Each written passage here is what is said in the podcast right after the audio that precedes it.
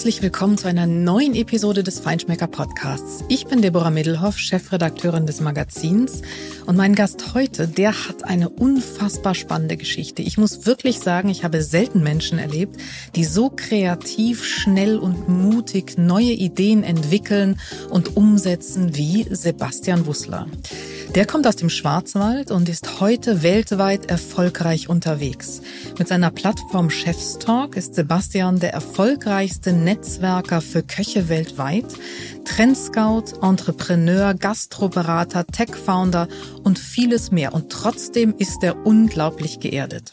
Wie er all die Ideen entwickelt hat, warum die deutsche Küche noch immer Nachholbedarf hat und welche Trends die nächsten prägenden sein werden, darüber spreche ich mit ihm jetzt.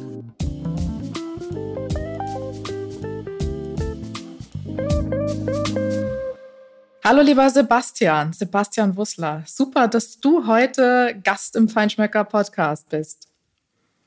Vielen Dank äh, für die Einladung. Du, ähm, ich will nicht sagen, du wirkst ein bisschen müde, aber du hast gerade ein strammes Programm hinter dir. Du warst in Bahrain, ähm, da hast du diverses gemacht, bist unter anderem, glaube ich, dabei, die Gastronomie an der Formel 1 Rennstrecke mit äh, zu zumindest ja irgendwie so ein bisschen aufzubauen.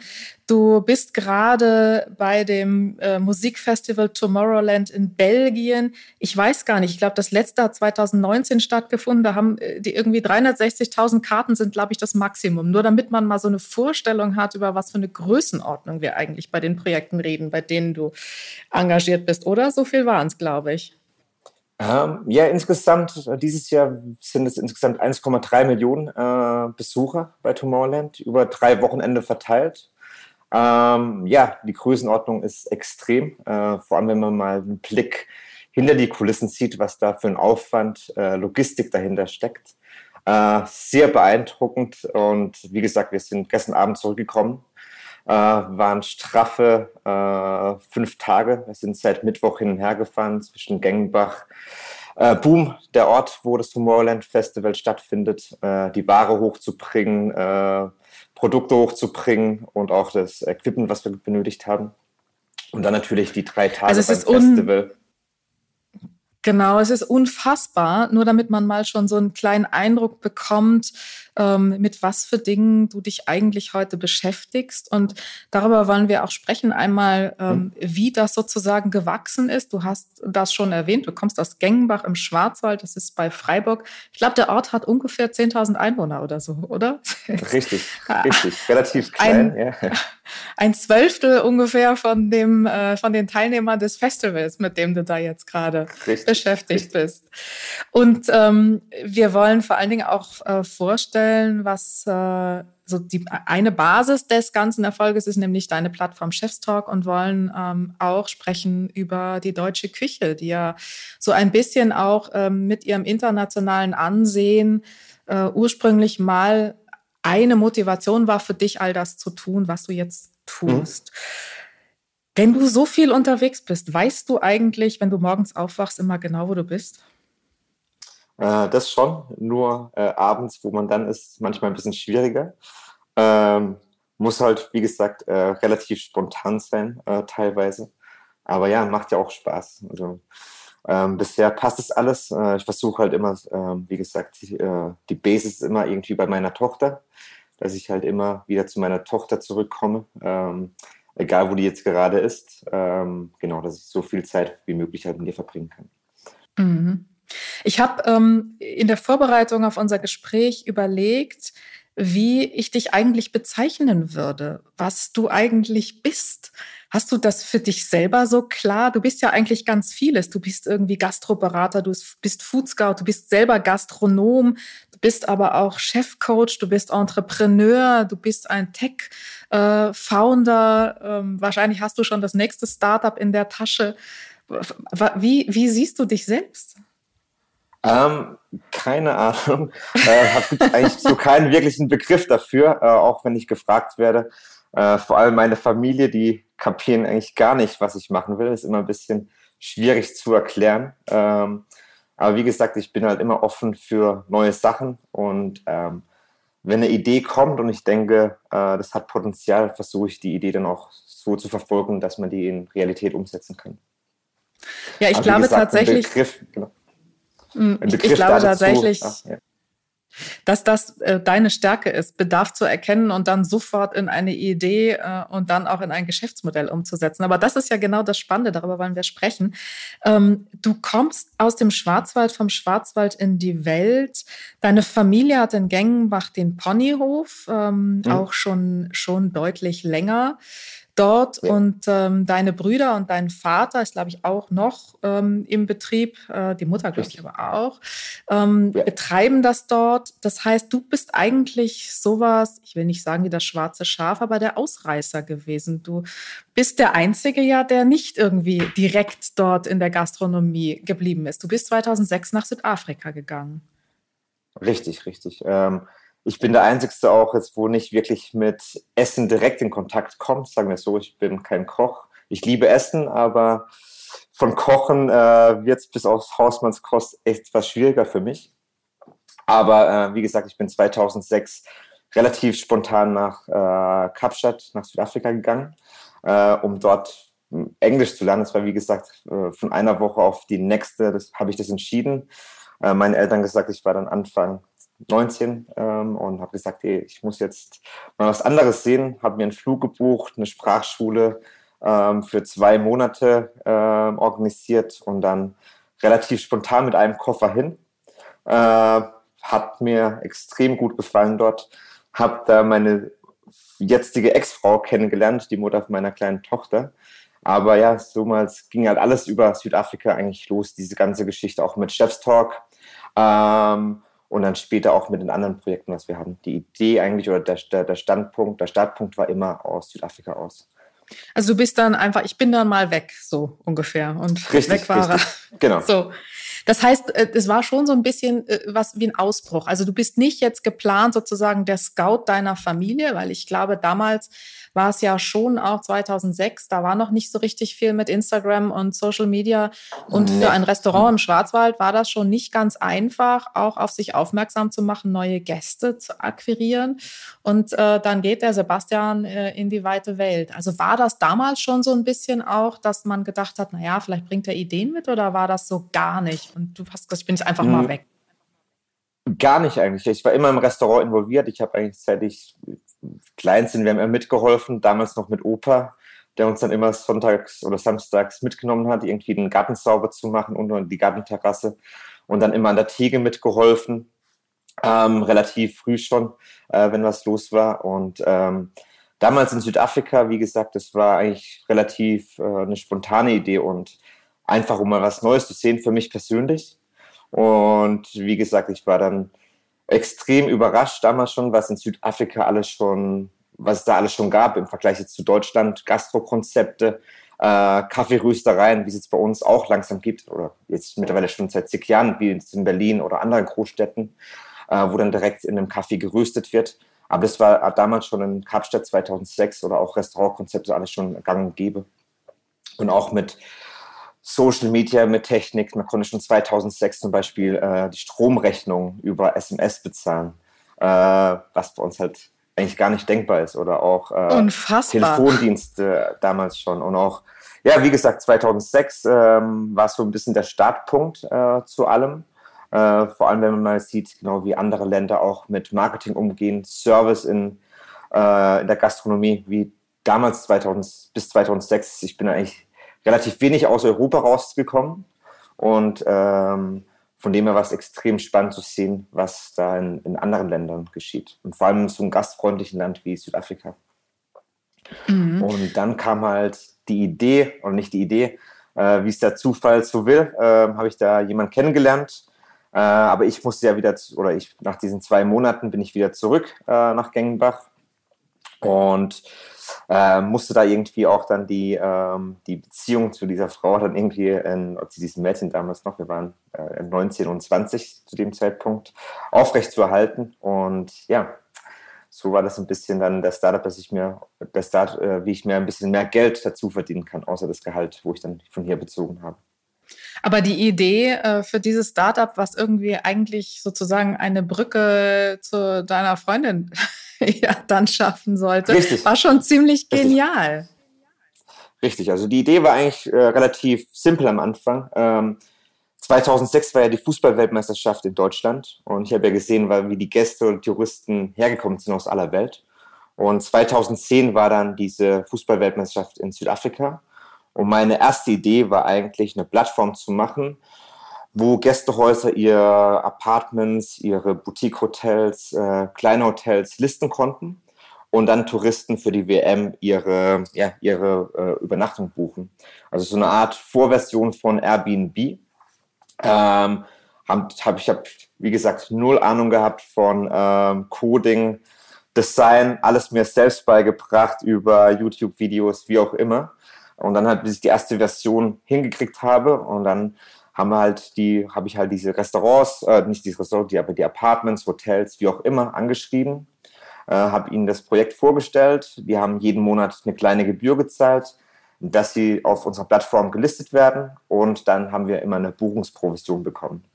Und dann ist es hingewachsen bis zur WM 2010 über 250 Hotels und Apartments. Und ähm, quasi die Vormonate vor der WM äh, wollten wir, wie gesagt, noch einen Guide hin dazufügen, wo die Touristen, wie gesagt, äh, auch gut essen konnten. Also habe ich immer meine Lieblingsrestaurants aus verschiedenen Gegenden da eingefügt, äh, ein kleines Profil für die erlegt. Und der lief eigentlich relativ gut, aber nach der WM 2010 ähm, wie gesagt, war diese Buchungsplattform so ein bisschen außen vor. Und da war die Idee eigentlich, weil 2010 dann äh, Twitter relativ bekannt wurde in Deutschland, äh, weltweit, nicht in Deutschland, aber weltweit, ähm, dass man eine Plattform macht, wo die Gäste direkt mit dem Küchenchef in Kontakt äh, kommen konnten. Das war eigentlich die erste Version von Chef's Talk. Äh, da wurden quasi die Gäste äh, im Restaurant hatten eine Karte bekommen mit dem äh, Chef's Talk-Profil von dem Restaurant und dann konnten quasi äh, die Gäste direkt mit dem Koch äh, in Verbindung treten, nur mit 140 Zeichen und mit einem Bild und quasi Kritik oder Lob geben. Und dann nach einer Weile, wo das so anlief, ähm, hat irgendwann ein Koch gesagt aus Südafrika, wieso macht ihr einfach nicht eine Plattform nur für Profiköche? Weil sowas gibt es noch gar nicht. Und dann haben wir das Ganze, oder habe ich das Ganze so ein bisschen überdacht und habe es so umgeschmissen, äh, dass es wirklich dann nur eine Profi-Plattform äh, wurde. Zuerst war das nur eine äh, Web-Plattform, also eine webbasierte ähm, Applikation, wo sich dann die äh, Köche registrieren konnten, äh, ganz einfaches Profil erstellen äh, und dann Bilder hochladen äh, mit jeweiliger Beschreibung von den Gerichten bis zu 140 Zeichen. Und wie gesagt, am Anfang war das relativ schwierig, ähm, Köche darauf zu bekommen, weil jeder von den etablierten Köchen gesagt hat, Social Media äh, brauchen wir nicht. Äh, oder was ist das? ist ja nur für die Kids. äh, war am Anfang wirklich wie bei allen Plattformen, wie jetzt auch bei ähm, TikTok, Snapchat, ist alle, alle Startphase relativ für die junge Generation, aber das, durch den Bekanntheitsgrad kommen die anderen auch immer mit.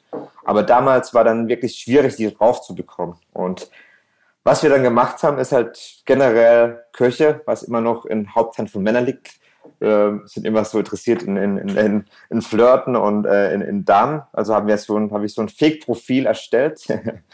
Du wirst jetzt gleich, du wirst jetzt du wirst wahrscheinlich jetzt erstmal einen Shitstorm kassieren aus der Branche, wenn der Podcast online geht. ja, wie gesagt, mit einem hübschen Gesicht, äh, wo ein bisschen flirty unterwegs war um die Köche darauf zu lotsen. Hat aber relativ gut geklappt, haben dann innerhalb, glaube ich, von den ersten drei Monaten, glaube ich, 3000 äh, Members dann schon bekommen. Und danach ist es eigentlich so ein Selbstläufer gewesen. Dann haben wir relativ schnell 15.000, 20.000 Mitglieder gehabt. Und dann haben wir 2015 die erste äh, App-Version rausgebracht. Und dann ist es wirklich so ein bisschen explodiert. Wir waren zum Beispiel in, in Ländern wie Mexiko oder auch jetzt äh, in, in Asien war das an dem Tag, wo wir gelauncht haben, äh, die eine der meist downgeloadetsten Apps für Food äh, im App Store, ähm, was dann relativ schön äh, war zu sehen. Und ja, mittlerweile sind wir knapp 100, 190.000 Mitglieder auf unserer Plattform, wo registriert sind und wachsen eigentlich auch immer so weiter. Ohne irgendwie einen Cent jemals in Marketing ausgegeben zu haben. Das ist immer nur durch weiter, weiter sprechen und auch, genau, es ist relativ bekannt geworden. Also ich glaube tatsächlich, du bist äh, das beste Beispiel, das äh, zeigen kann, wie viel Power, wie viel Energie und wie viel Potenzial auch in diesem ganzen Thema Genuss, Gastronomie, Food ähm, steckt, ja. oder? Also Richtig. schon. Wann, wann war dir das das erste Mal klar, dass das wirklich etwas ganz Großes werden kann? Das erste Mal wurde es mir wirklich klar. Wir hatten ja dann zwischendurch auch mal eine, äh, kommen wir nachher glaube bestimmt noch dazu, diese World Tour gemacht, was ich mit meinem Kumpel Miles Watson gemacht habe. Ähm, aber so wirklich bekannt wurde es, als mein Freund, ein Kumpel von mir, wo wir uns schon kennen, seit wir sechs Jahre alt waren, er in Thailand äh, zum Tauchen war.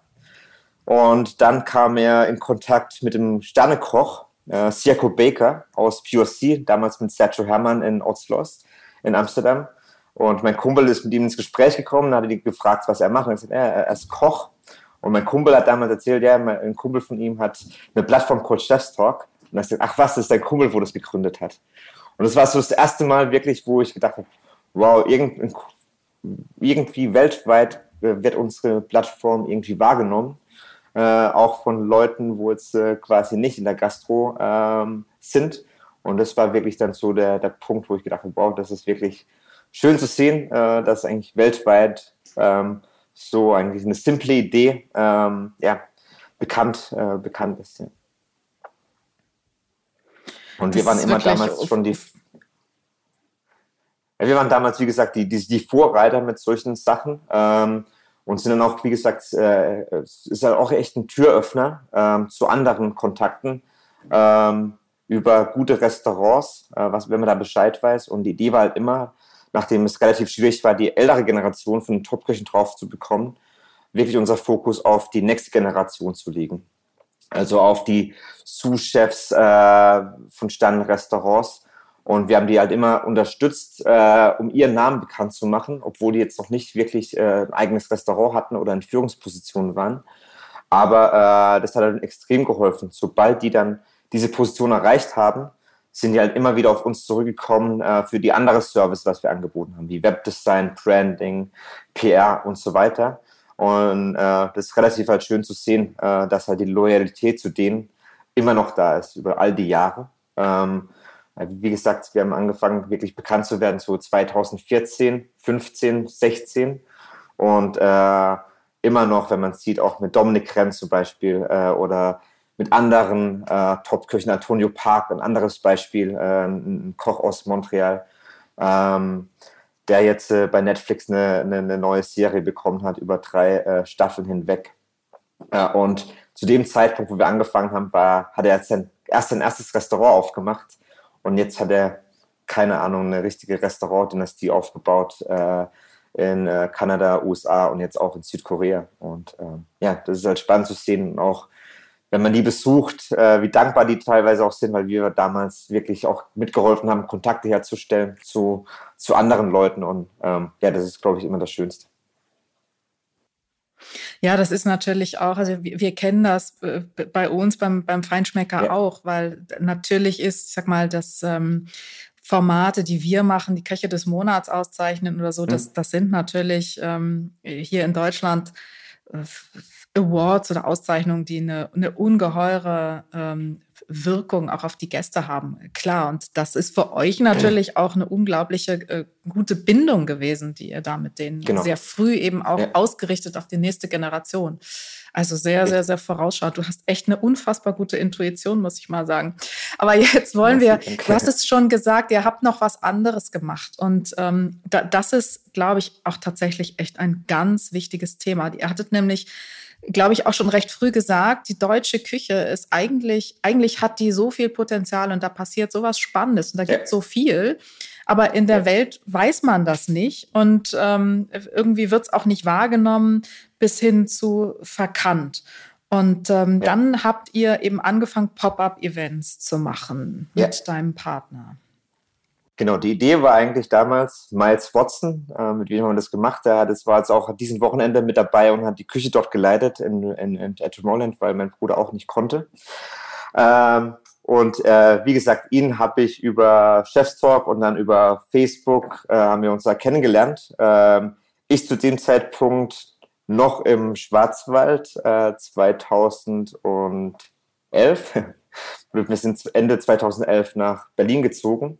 Aber davor waren wir schon in Kontakt. Ähm, und er ist ein Neuseeländer, hat aber auch schon zehn Jahre davor in Berlin gewohnt. Und wie gesagt, wir sind über, über verschiedene Gespräche über, über das Thema deutsche Küche äh, gekommen. Und er als Neuseeländer auch dann gesagt, ja, die deutsche Küche im Ausland komplett unterpräsentiert. Immer wenn man deutsche Küche hört, das war in Südafrika immer so, ah, bei euch gibt es nur äh, Bier, äh, Würste, Sauerkraut, Kartoffeln. Ne? Was habt ihr denn noch? Und das war eigentlich so der An An Angriffspunkt, wo wir gesagt haben, was kann man da tun? Und was wir dann gemacht haben, wir haben uns noch nie persönlich kennengelernt, nur über, über Telefonate und über Skype und über Facebook und über äh, Chef's in Chat-Version. Und dann haben wir gesagt, lass uns treffen in Berlin, wir schauen uns da eine Wohnung an. Äh, wir haben zwei Tage dort, machen wir einen Tag ein Fotoshooting, wie neue Deutsch interpretierte Küche, Küche aussehen konnte. Dann bin ich mit meiner, damals schon meiner Frau und äh, meinem besten Kumpel, der äh, Fotograf und Videograf ist, nach Berlin gefahren. Miles hat äh, dort schon ein Studio organisiert mit den Gerichten, was er kochen will. Und dann haben wir das erste Treffen, was wir gemacht haben, gleich ein Fotoshooting gemacht äh, über die Gerichte, wie deutsche neue Küche aussehen konnte. Und dann mit den Bildern äh, haben wir gesagt, was können wir jetzt daraus machen? Und die Idee dann, was wir gemacht haben, das heißt, wir nennen dieses Projekt Pure Berlin und durch die Kontakte, was ich über Chefstalk habe, können wir verschiedene Köche anschreiben weltweit, äh, wo gerade relativ gut in der Presse sind und mit denen Pop-up-Events zu organisieren. Und dann haben wir eine Präsentation relativ schnell zusammenbekommen, äh, verschiedene äh, Köche oder Restaurants angeschrieben weltweit, die Idee denen vorgestellt und dann mit dem Hintergrund, äh, dass wir das über Chefstalk publizieren wollen, mit Videos, äh, wo dann mitgemacht werden und äh, Fotos, ähm, haben wir dann relativ gute ja, Feedback bekommen. Und dann gleich äh, vier Events organisiert. Das, war das erste war 2012 Februar in äh, Helsinki äh, mit Sasu, was damals eines der bekanntesten Restaurants in Helsinki war, weil es eine No-Waste-Sache ähm, war. Danach sind wir nach Chicago gegangen zu Homaro Kanto. Äh, Dominic Renn, äh, was jetzt dann die beste Köchin in den USA ist mit drei Michelin-Sternen. Äh, bei ihr haben wir ein Event gemacht. So, das war das die ersten drei Events. Und danach haben wir wirklich gesehen, weil die Events innerhalb von, wie gesagt, Stunden eigentlich ausverkauft waren, wo wir das online gestellt haben. Äh, das hat extrem Potenzial. Und dann haben wir die, die, die Tour weitergemacht über Singapur, Island, äh, Moskau, St. Petersburg. Äh, später waren wir noch in Stockholm, in äh, Hongkong. Und ja, war, war super interessant dann zu sehen, was für eine große oder was für ein großes Interesse deutsche Küche eigentlich hat, wenn man das richtig repräsentiert. Und wir in Deutschland haben, glaube ich, extrem viel Potenzial. Ähm, was halt immer ein bisschen ist, glaube ich, ist mein persönliches Gefühl. Jeder ist so ein bisschen nur für sich, äh, anstatt dass man das gemeinsam angeht. Wie es jetzt zum Beispiel in anderen Ländern ist, wie jetzt in Dänemark, wo sich da jeder jeder gegenseitig unterstützt. Äh, oder auch in Österreich, glaube ich, ist es auch ein bisschen anders. Und vor allem dann auch, wie gesagt, in asiatischen Ländern äh, wird es auch ein bisschen anders gehandhabt, dass man sich da wirklich hilft, äh, sich nach vorne zu pushen. Und ich glaube, ja, da ist Deutschland, hat er noch extrem viel Potenzial, aber ich glaube, die Leute müssen es auch dann verstehen. Nur gemeinsam geht das. Da gebe ich dir absolut recht. Also hier ist eher doch immer noch an vielen Stellen so, äh, guck mir nicht in mein Rezeptbuch, also weil du hm. kopierst mich und äh, zusammen machen möchte ich schon gar nichts, weil ich bin irgendwie singulär und ja. unverwechselbar. Ich glaube auch, da ist noch viel zu tun. Aber ich glaube, ein anderer wichtiger Punkt ist auch ähm, bei dieser, bei diesem Problem, du hast in anderen Ländern ja auch eine ganz andere Unterstützung, durchaus auch durch, ähm, durch Regierungen, durch offizielle Richtig, Stellen, die begriffen haben, dass mhm. äh, gute Gastronomie auch wirklich ein Tourismus und auch ein Wirtschaftsfaktor ist. Und das hast du hier ja. leider nach wie vor eben noch überhaupt nicht. Man muss es einfach so sagen. Ich hatte vor einigen Jahren schon mal ähm, ein Event des, ähm, der, des, des Tourismusministeriums, da ging es um Gastronomie in Berlin. Da war auch Tim Raue mit ähm, auf dem Podium und da sprachen wir schon darüber, dass eigentlich das total verkannt wird und überhaupt eben nicht gefördert wird, sondern äh, dagegen auch noch kontraproduktiv sozusagen fast torpediert wird, muss man sagen. Ich war äh, damals, war, das waren wir wirklich alle auch fassungslos und ich habe mir den Spaß gemacht, weil ich überzeugt war, dass es heute anders ist. Jetzt vor unserem Gespräch gerade noch mal auf die offizielle Seite ähm, des deutschen äh, Tourismusministeriums, also zu gucken. Also das ist die Deutsche Zentrale für Tourismus. Und wenn du da heute mhm. raufgehst, mhm. äh, germanytravel.de slash erleben genießen, das ist nämlich das, wo es um Kulinarik geht. Du glaubst es nicht, du musst dir wirklich mal den Spaß machen. Dann kommst du auf ähm, so Felder wie Frankfurter grüne Soße, deutsche Rezepte, Wein, Bier, Brot und dann kommt schon gleich Bad Wörishofen, wo das Kneipen erfunden wurde und Freizeitparks für jeden Geschmack. Das ist das, was die Deutsche Zentrale für Tourismus aktuell unter Genießen in Deutschland mhm. versteht. Und ganz unten im Footer gibt's dann einen Link Deutsche Gourmetküche und Überraschung, wenn du darauf klickst, kommt Error 404. Diese Seite ist zurzeit nicht erreichbar. Schön. Ich wirklich, ich finde, das ist so bezeichnend für das, was eben an Unterstützung für die fantastischen hm. Köche und Konzepte, die wir hier haben, ähm, im Moment ja. immer noch hier passiert. Also das ist wirklich, ähm, wie erlebst du das? Ja, nee, das ist, ist, ist finde ich auch ähm, extrem. Wir haben ja auch damals versucht, über diese Pure Berlin-Geschichte, was wir gemacht haben, äh, weil wir das alles so selbst finanziert haben äh, über verschiedene Sponsoren. Äh, auch Unterstützung von anderen Zeiten zu holen. Auch wollten wir dann von B Berlin, weil wir wie gesagt in Singapur waren, wie auch immer. Und da kam halt die Rückantwort, ähm, ja, lade uns erstmal ein zum Essen, dann schauen wir, wie es ist und dann können wir über Unterstützung reden.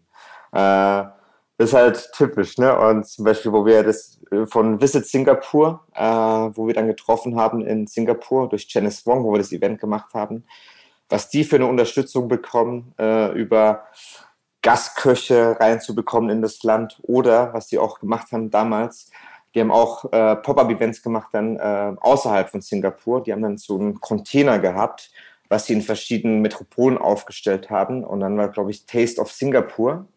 Äh, und dann wurden die quasi in äh, London, New York, wie auch immer aufgestellt. Und dann wurde immer einer von den Top-Köchen aus Singapur dahin geflogen ähm, für, glaube ich, paar Tage und dann wurde es immer abgewechselt. Und dann wurden quasi, ähm, ja, wurde das Essen dort vorgestellt, was sie machen. Immer ein riesen Presseauflauf. Und so wurde, glaube ich, auch Singapur äh, relativ bekannt für die gute Küche oder Gourmet-Küche, was die ähm, haben. Und sowas ist, glaube ich, bei uns ja ein bisschen ja, undenkbar im Moment. Hast du denn eine Idee, was ähm, man machen müsste oder könnte, was, was realistisch ist oder was du dir wünschen würdest, dass äh, die deutsche Küche noch bekannter wird? Ich meine, wenn du jetzt äh, an die die Liste 50 Best ähm, denkst, die ja nicht wirklich ein Spiegel für Bekanntheit ist, sondern eher ein Spiegel für Marketingaktivitäten. Aber ja. dennoch ähm, sieht man ja, dass, dass dort andere Länder ähm, in Massen irgendwie reinkommen, was gar nicht ja. unbedingt, ich sag mal, wirklich auch die, die äh, Qualifikation oder den Stellenwert tatsächlich spiegelt. Aber ja. ähm, da sieht man, dass es, dass es geht. Und wir sind, glaube ich, mit zwei Restaurants aktuell vertreten oder so. Oder drei. Ich glaube auch, wenn man sieht zum Beispiel in anderen Ländern, was da auch für ja, was für ein Marketing-Team eigentlich auch dahinter steht, zwischen äh, hinter jedem Restaurant. Das ist, glaube ich, schon mal der erste, der erste Unterschied. Äh, die sind ja PR-technisch ganz anders aufgestellt, meiner Meinung nach, was ich gesehen habe. Ähm, die haben meistens immer eine komplett eigene Marketingabteilung. Entweder machen sie es extern oder haben eine Inhouse äh, oder machen das Inhouse, eine Festangestellte oder Festangestellte, äh, je nachdem, wie das Restaurant ist. Ähm, und ich glaube, es hilft halt schon, dass jemand nur Fulltime beschäftigt, um das Restaurant zu pushen über verschiedenen Social Media Kanäle, aber auch dann über Medienartikel, wie auch immer. Und bei uns ist, glaube ich, ja, ist es nicht so. Ähm, das ist, glaube ich, schon mal der erste Unterschied. Und dann, wie gesagt, ähm, ist, glaube ich, auch die Offenheit. Ne? Das ist halt die, die anderen Restaurants viele Kollaborationen weltweit oder über verschiedene ja, Länder hinweg.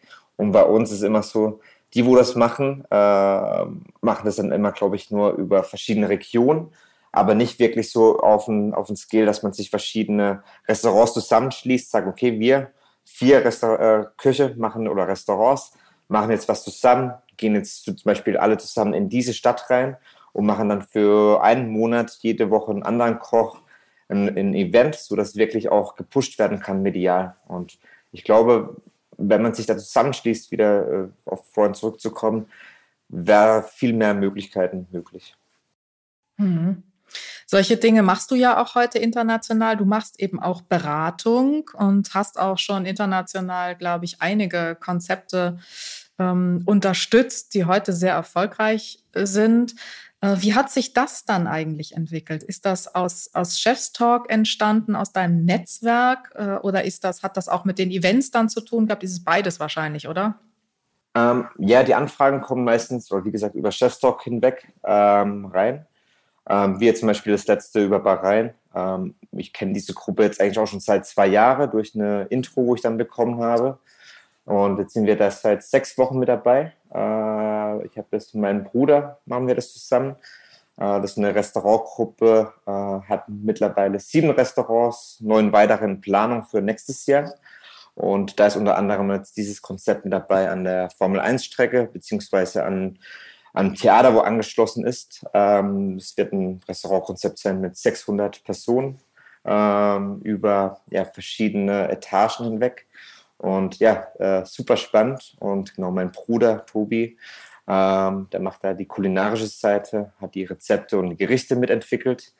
Und wie gesagt, jetzt Anfang nächsten Monats, Anfang August ist dann die Eröffnung ähm, für zweiten Restaurants, wo wir mit begleiten. Und ja, bin mal gespannt, wie das angenommen wird äh, von den bayranischen äh, Freunden dort. Und ja, auf jeden Fall sehr, sehr spannend. Total. Wenn du, wenn du das so erzählst, ich meine, 600 ähm, im Vergleich zu, was hast du vorher gesagt? 1,2, ähm, nee, 1,6 Millionen, glaube ich, Tomorrowland. Und 600, ja, 1,3 sind ja 600 eigentlich Kleinkram für dich, so, aber ähm, nee, schon nee. natürlich ein super, super Riesenprojekt auch. Aber wenn du das jetzt so erzählst, ähm, 609 im nächsten Jahr geplant, Restaurants. Ähm, dann drängt sich natürlich die Frage auf, äh, in Deutschland kämpft die Gastronomie im Moment mit riesigen Problemen, Lieferschwierigkeiten, Personalengpässe, äh, die aktuelle wirtschaftliche Gesamtsituation und die Zurückhaltung der Gäste, ähm, äh, Inflation, alles das.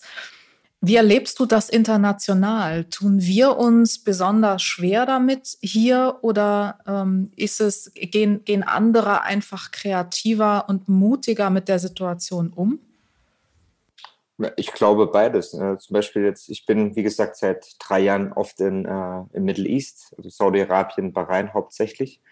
Und ähm, ja, da gibt es eigentlich, eigentlich nur einen Weg, das nach vorne zu schauen. Äh, wenn dann Probleme gibt, Lösungen zu finden. Und ähm, dann glaube ich, ist es immer so, dass die halt relativ offen sind für neue Ideen. Also auch wenn man die Projekte anschaut, was die machen, entweder machen sie das richtig oder sie machen es gar nicht. Und das ist so bei uns, glaube ich, so ein bisschen das Problem, dass alles irgendwie mit angezogener Handbremse gemacht wird, alles erstmal 10.000 Mal äh, das Schlechte gesucht wird äh, außer dass man sagt, okay, wir machen das jetzt und wenn es jetzt nur ein Funken Möglichkeiten gibt, wir setzen jetzt da irgendwie alles darauf, dass es halt erfolgreich wird. Und das ist, glaube ich, so Mentalität hinweg. Ähm, und wie die auch gemacht haben, zum Beispiel jetzt auch in Dubai, äh, wo die mit der Covid-Krise gehandelt haben, wie sie das gemacht haben, da war, glaube ich, die ganze Welt noch im Lockdown und die haben das schon wieder geöffnet mit äh, neuen Sicherheitskonzepten, wie sie die Touristen reinbekommen. Und ich glaube, Dubai war ja das meistbesuchte Land oder die Emirate während der erste, der, des ersten Lockdowns und hat sich so hinweggezogen, auch wenn man sieht, was mit der Expo da noch war. Die Hotels, glaube ich, bis zu 95 Prozent Auslastung hinweg über diese Monate. Ah, schon, schon extrem zu sehen, ähm, was da gemacht worden ist. Jetzt auch in Saudi-Arabien, was da für Gigaprojekte aus, dem, aus der Wüste eigentlich gestampft werden extrem beeindruckend, ähm, was da die nächsten zehn Jahre passiert, wie sich das Land eigentlich innerhalb von den letzten drei Jahren gewandelt hat, äh, durch den Wechsel äh, zu dem ähm, vom Kronprinzen hinweg.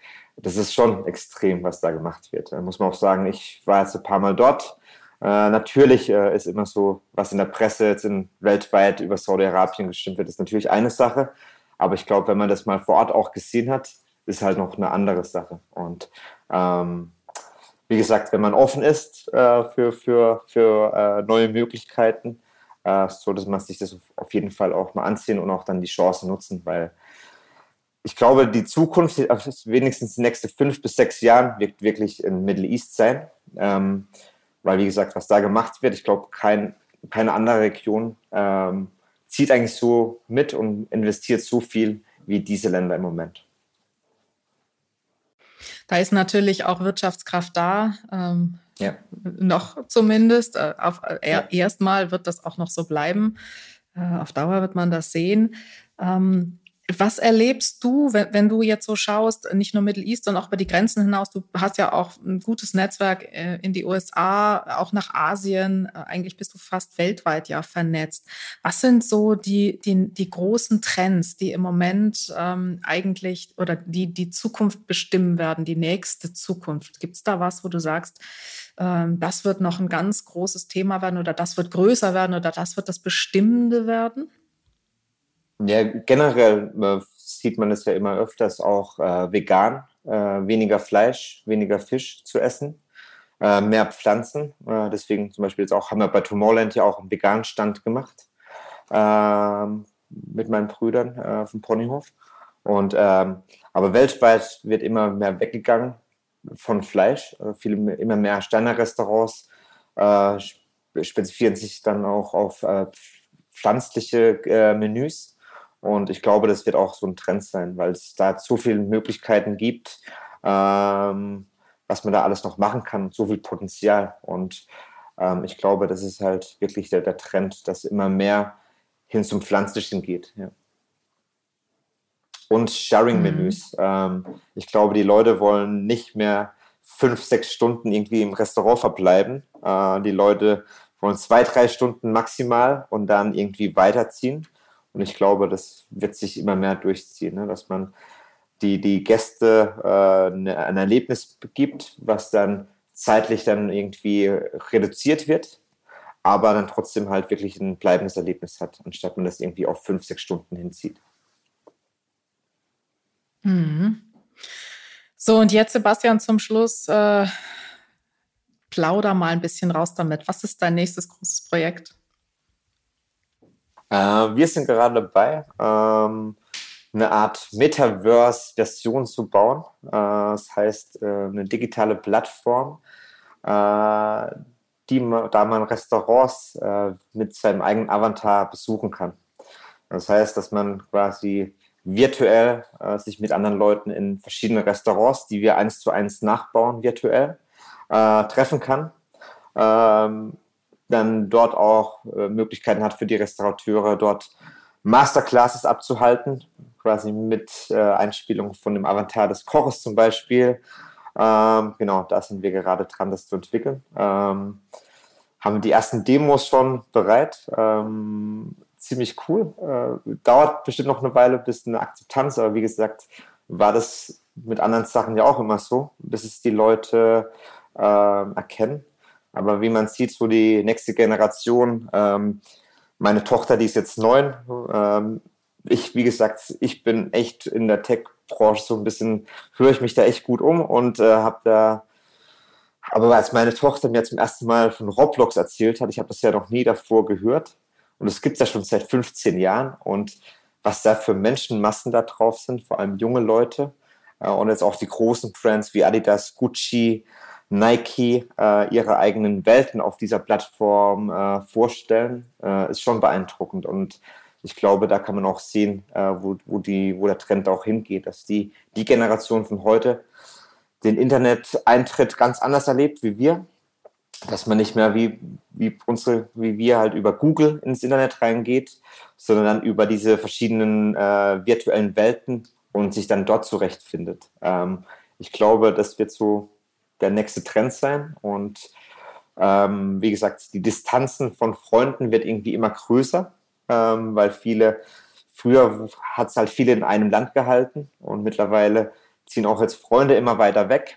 Ähm, und dass man die auch dann irgendwie wirklich ein anderes Erlebnis hat als nur über Telefon, über äh, FaceTime, äh, kann es echt eine coole, coole Möglichkeit sein, dass man quasi sich im ein Restaurant trifft, äh, sagen wir einfach, wir treffen jetzt, wir, wir sind jetzt quasi, ich bin persönlich jetzt, weiß ich, in New York, mein Kumpel ist irgendwie in Stuttgart und wir treffen uns jetzt da zum Abendessen virtuell im Ponyhof in, in dem Ding, in, in diesem, auf diesem Metaverse, ich glaube.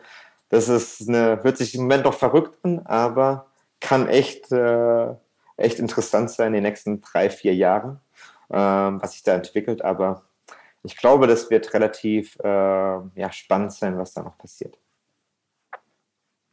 Das glaube ich absolut auch. Und ähm, das war jetzt nochmal ein Ausblick in die absolut digitale Zukunft, den du da gegeben hast. Aber dennoch bist du ja auch in Teilen ein sehr geerdeter Typ. Wie erdet sich Sebastian Wussler zwischen all den Dingen, die er da so nach vorne treibt? Ja, immer eigentlich meine Tochter. Also ich bin immer da, wo meine Tochter ist. Ähm, die ist ja jetzt mit meiner, äh, die sind ja ähm, während der, des ersten Lockdowns äh, von Berlin in die, nach Genf gezogen. Äh, bin da eigentlich hinterher, wie gesagt, äh, relativ mit, nur mit einem Koffer und seit äh, zig Jahren nur eigentlich im Hotel unterwegs. Ähm, aber ja, ähm, wenn ich halt bei ihr bin, ist alles gut. Und äh, wenn ich da mal ein paar Tage äh, weg bin, äh, ist auch für sie gut. Ähm, aber so schätzt man auch immer dann die Zeit äh, ein bisschen. Wenn ich bei ihr bin, versuche ich dann auch immer ähm, dann relativ wenig am Handy zu sein oder am Computer, so dass sie halt dann die volle Aufmerksamkeit hat, wenn ich bei ihr bin. Genau. Und dann passt es doch. Und vielleicht dann noch im Schwarzwald spazieren gehen. Das, das immer, ja. Nee. Nee, aber das ist auch immer schön, wieder zurückzukommen. Hier ähm, ist echt, wir haben echt eine, eine, schöne Ecke da, die, wo das nicht kennen, äh, echt empfehlenswert, das mal zu, anzuschauen. Ähm, ähm, und das ist echt ähm, eine, eine, Stadt, beziehungsweise äh, der Ponyhof. Ähm, wie gesagt, unser Slogan ist, das Leben ist ein Ponyhof, anstatt das Leben ist kein Ponyhof. Deswegen, wie gesagt, das ist echt eine, echt eine Reise wert, sich das mal anzuschauen, auch für nur ein, zwei Tage und äh, zum Energietanken ist es echt immer wieder ganz schön hier zu sein.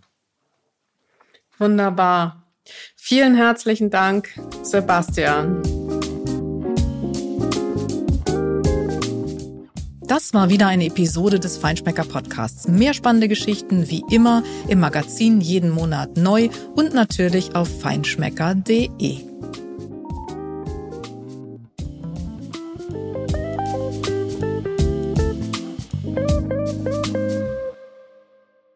Dieser Podcast wird produziert von Podstars bei OMR.